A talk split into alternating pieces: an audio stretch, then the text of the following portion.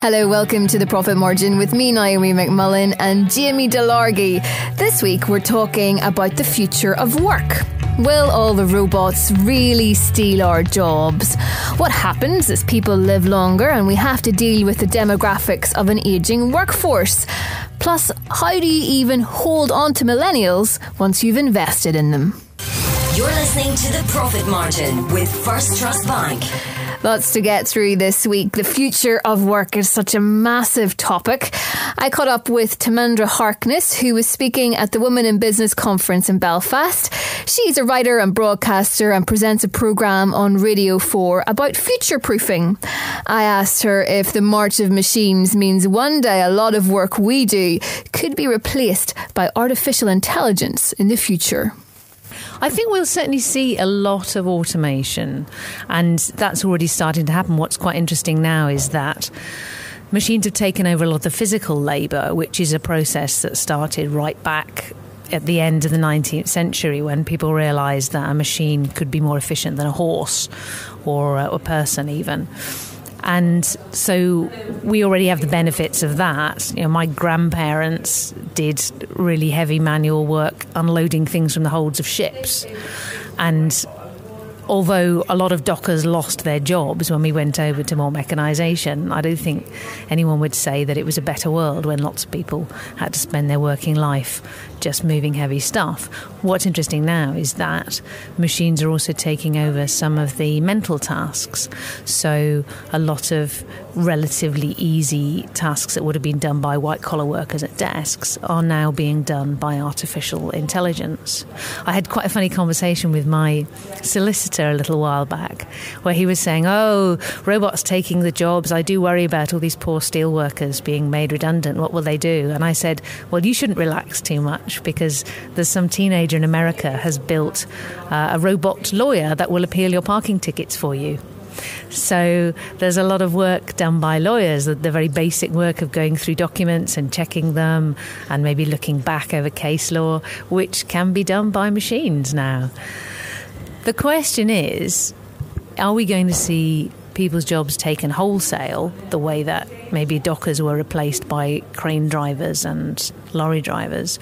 Or are we going to give up parts of our jobs to machines? So maybe uh, you, you will still make radio programmes, but maybe some of the research will be done by a robot for you, and maybe some of the admin will be done by a robot for you. So a machine can do the boring parts and you can get on with the creative parts. That's the kind of, that's the optimistic scenario. And what sectors do you think are particularly vulnerable? Anything where there's a lot of very routine work, whether it's physical or mental work, is, is vulnerable, because those are the kind of things that machines are good at, whether you're talking a robot or artificial intelligence. I think the things that are harder to replace are the things where you need to be adaptable and creative and use your initiative, because those are not the machines. That, sorry, those are not the things that machines are good at. And there's always somebody who will say, oh, well, but, you know, a machine can play Go now, or a machine can write a symphony, or a machine can predict a best-selling book, is the, the most recent claim. But when it comes to innovation and coming up with new solutions, or even identifying new problems that we didn't recognise as problems before, I think we still need the human mind for that. But is there a way, do you think, to future-proof your business, to spot and predict trends, to be ahead of the curve? In a sense, the phrase future-proofing is a bit unfortunate, because it suggests that you can make yourself impervious to change. I think in a way you need the opposite. You need to accept that there's always going to be change and uncertainty, and you need to be prepared to take risks and say, okay, well, this is my hunch, and if I follow my hunch, I know that this may fail, so you know, I want to be prepared for that. Maybe I don't want to risk the whole business on this one idea.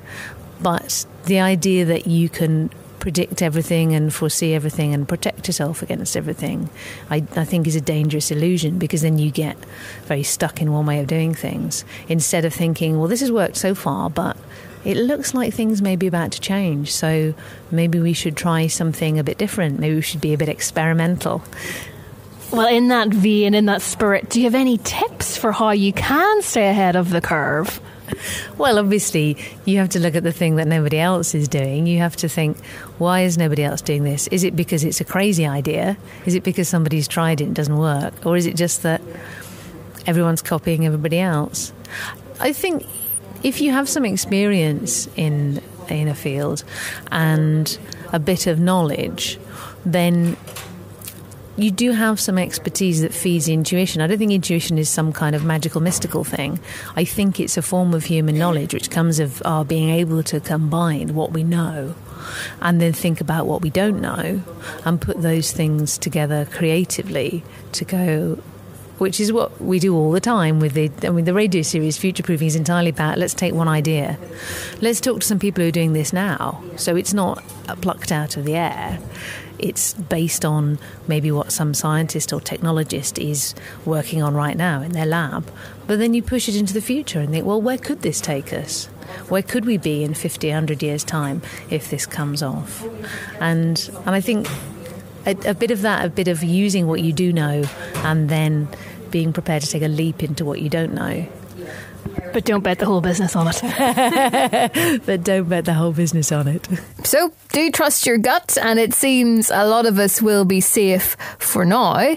But there are some immediate pressing concerns about how the current workforce is changing. Doctor Nicola Millard is Head of Customer Insight and Futures at B T. She was in Belfast for the Business in the Community Conference, one of the keynote speakers. Her work is largely around trends. A psychologist by background, she looks at how technology interacts with human behaviour. Unlike other futurologists, she doesn't think offices are dead. We're too social for that. But they are changing, both as a technology and a demographic shift. With people living longer, we're facing an older workforce too. I asked her how companies should deal with that. We've got an incredibly diverse workforce um, coming in now. We, for the first time, we've got five generations at work. Uh, that's brilliant in one five? way. Absolutely, five five generations coming in. So, uh, so we, we've still got. Uh, we obviously there's there's a lot of talk about longevity. Um, so Sorry, just on the five, who are the five? Oh, no, no. So we've got the traditionalists, the baby boomers. Uh, then we've got Generation Y. Uh, X and Z all coming in now. So the Zs are just coming in, so they're the youngest generation we've got. Um, and there's, of course, a generation coming up behind them uh, as well. So there might be six generations at work, although it has to be said that the baby boomers and traditionalists are uh, lucky enough to have retirement generally. Um, what we're starting to see is retirement is going to become more and more difficult. Um, and also because we're living longer, I think um, that we, we know there's babies born today that potentially could live to one hundred twenty. Um, death may become optional in the future. I'm not sure that's a good thing, but um, but taxes probably won't. So so actually we are seeing that we're going to have an older workforce, but we can't forget that we're also going to have a younger workforce. So we've got lots of people in the workforce. I'm in an innovation team, and actually for innovation to happen, you need diversity, um, which is brilliant, but also diversity sometimes provokes fragmentation. Um, so this this again is a it's a leadership problem, because actually we want just on generations. We want the generations to talk to each other. We do find on generational things, um, again, if you're looking at collaboration, um, we tend to be a product of the technology we've grown up with. So we tend to get an older generation liking things like email, and a younger generation, chat is where it's at. And again, the problem is if you want these generations to talk to each other, you need to create these common grounds, I call it, and technology um, where people can actually come together on a natural platform and talk. And that could be face to face, but that's increasingly becoming a luxury. But how do we actually pull people together? That's leadership challenge. The other challenge on longevity especially is, is um, and there's some brilliant work being done by Professor Linda Gratton at London Business School around this, around the fact that the traditional career trajectory that we would normally take, so we would think of our typical career to be, you know, we go to school, we maybe go to college or university, we then go into the workforce, we maybe have a number of jobs, and then we retire. Uh, that's not the case necessarily anymore. So in actual fact, what we're finding is As as technologies maybe replace some of our skills, we're having to retrain mid-career. So we're going back to school after having a job, um, or we're taking a career break. So because we know we're maybe not going to be able to retire um, till we're quite old, um, we're getting people taking little sabbaticals, you know, mid-career. Uh, we're also getting a phenomenon at the moment. I think about a third of new businesses, so entrepreneurial new businesses, are being opened up by over fifty-fives. Um, so they're, they're getting to the point where they're thinking, well, I'm not sure I want to do what I'm doing. Let's do something that I really want to do, that I have a passion for, because I'm going to be doing it for a lot longer than maybe I thought. But all of that is very disruptive. So um, there's a lot of debate around. So if, we, if we're going back into training, maybe in our forties or fifties, who funds that? Do we? Do, does our employer? Do the government? Um, because that's not traditionally how we funded education. And indeed, things like flexible working and sabbaticals uh, start to come into the picture as well. So if I'm working into my seventies, um, I probably don't want to work a nine to five week. I probably don't want to commute regularly for a very long time into an office. But I do have immense amounts of expertise accumulated over a whole career. Um, so how, from an employment perspective, employers probably want that kind of talent, but they need be uh, a, to give a lot more options in terms of flexibility uh, to keep that talent. And a lot of employers that I speak to sometimes tell me it's actually really hard to hold on to younger workers. You know, is there a knack to that, or have they just grown up in such an agile environment that they don't expect to stay with a company? So forget the annual appraisal with these guys. Um, they really don't want that. They they want feedback on a very regular basis. Um, they do want to see the impact that they're making. So they, they, they don't just want a role. They want a role that they can see makes some tangible difference to the business. Uh, they want to use cool technologies. They want a tangible sense of progress. They want to see that they're actually making an impact on the world. Um But we've got five generations at work. And I always say the subtitle to a lot of this work is, is one size really doesn't fit all anymore. Some things to think about there. And I wonder how many firms would ditch the appraisal and switch to constant feedback instead. Well, one woman looking for feedback from firms in Northern Ireland is Doctor Ruth McKernan. She's the new C E O of Innovate U K. Their job is to find and drive the technology innovations that will grow our economy. In fact, Innovate U K are going to appoint a regional manager in Northern Ireland. I asked Ruth why she decided to visit Belfast now. As the new chief executive, it's my first trip to Northern Ireland. We fund and support businesses right across the U K, all the nations and regions. We're particularly interested in making sure that all regions of the U K have the opportunity to grow. So I wanted to come here and talk to some of the businesses that have had Innovate U K funding to understand what we need to do to help them scale and be more successful. And I've been fortunate enough to talk to, you know, big, medium and small companies and get a really good feel of, of what Northern Ireland is, is good at. Well, obviously you travel across the U K, you have innovation in your blood in some sense. How do we compare as a region compared to everywhere else? Every region has its strengths, and I'm a glass half full kind of person, so I'll talk about the strengths. What I've seen is great strength in cybersecurity, so C S I T, which we co-fund with E P S R C, some great technology, great ideas and companies coming out of there. I've seen some really good med tech businesses, Apatic, for example. We just had a lovely round table um, and try and understand how we can help those businesses grow. Obviously, the aerospace um, area with Bombardier, where I visited yesterday and saw some of their new composite wings being made, they're some of the strengths. And what about the challenges? Let's face up to some of the challenges that companies in Northern Ireland may face in particular.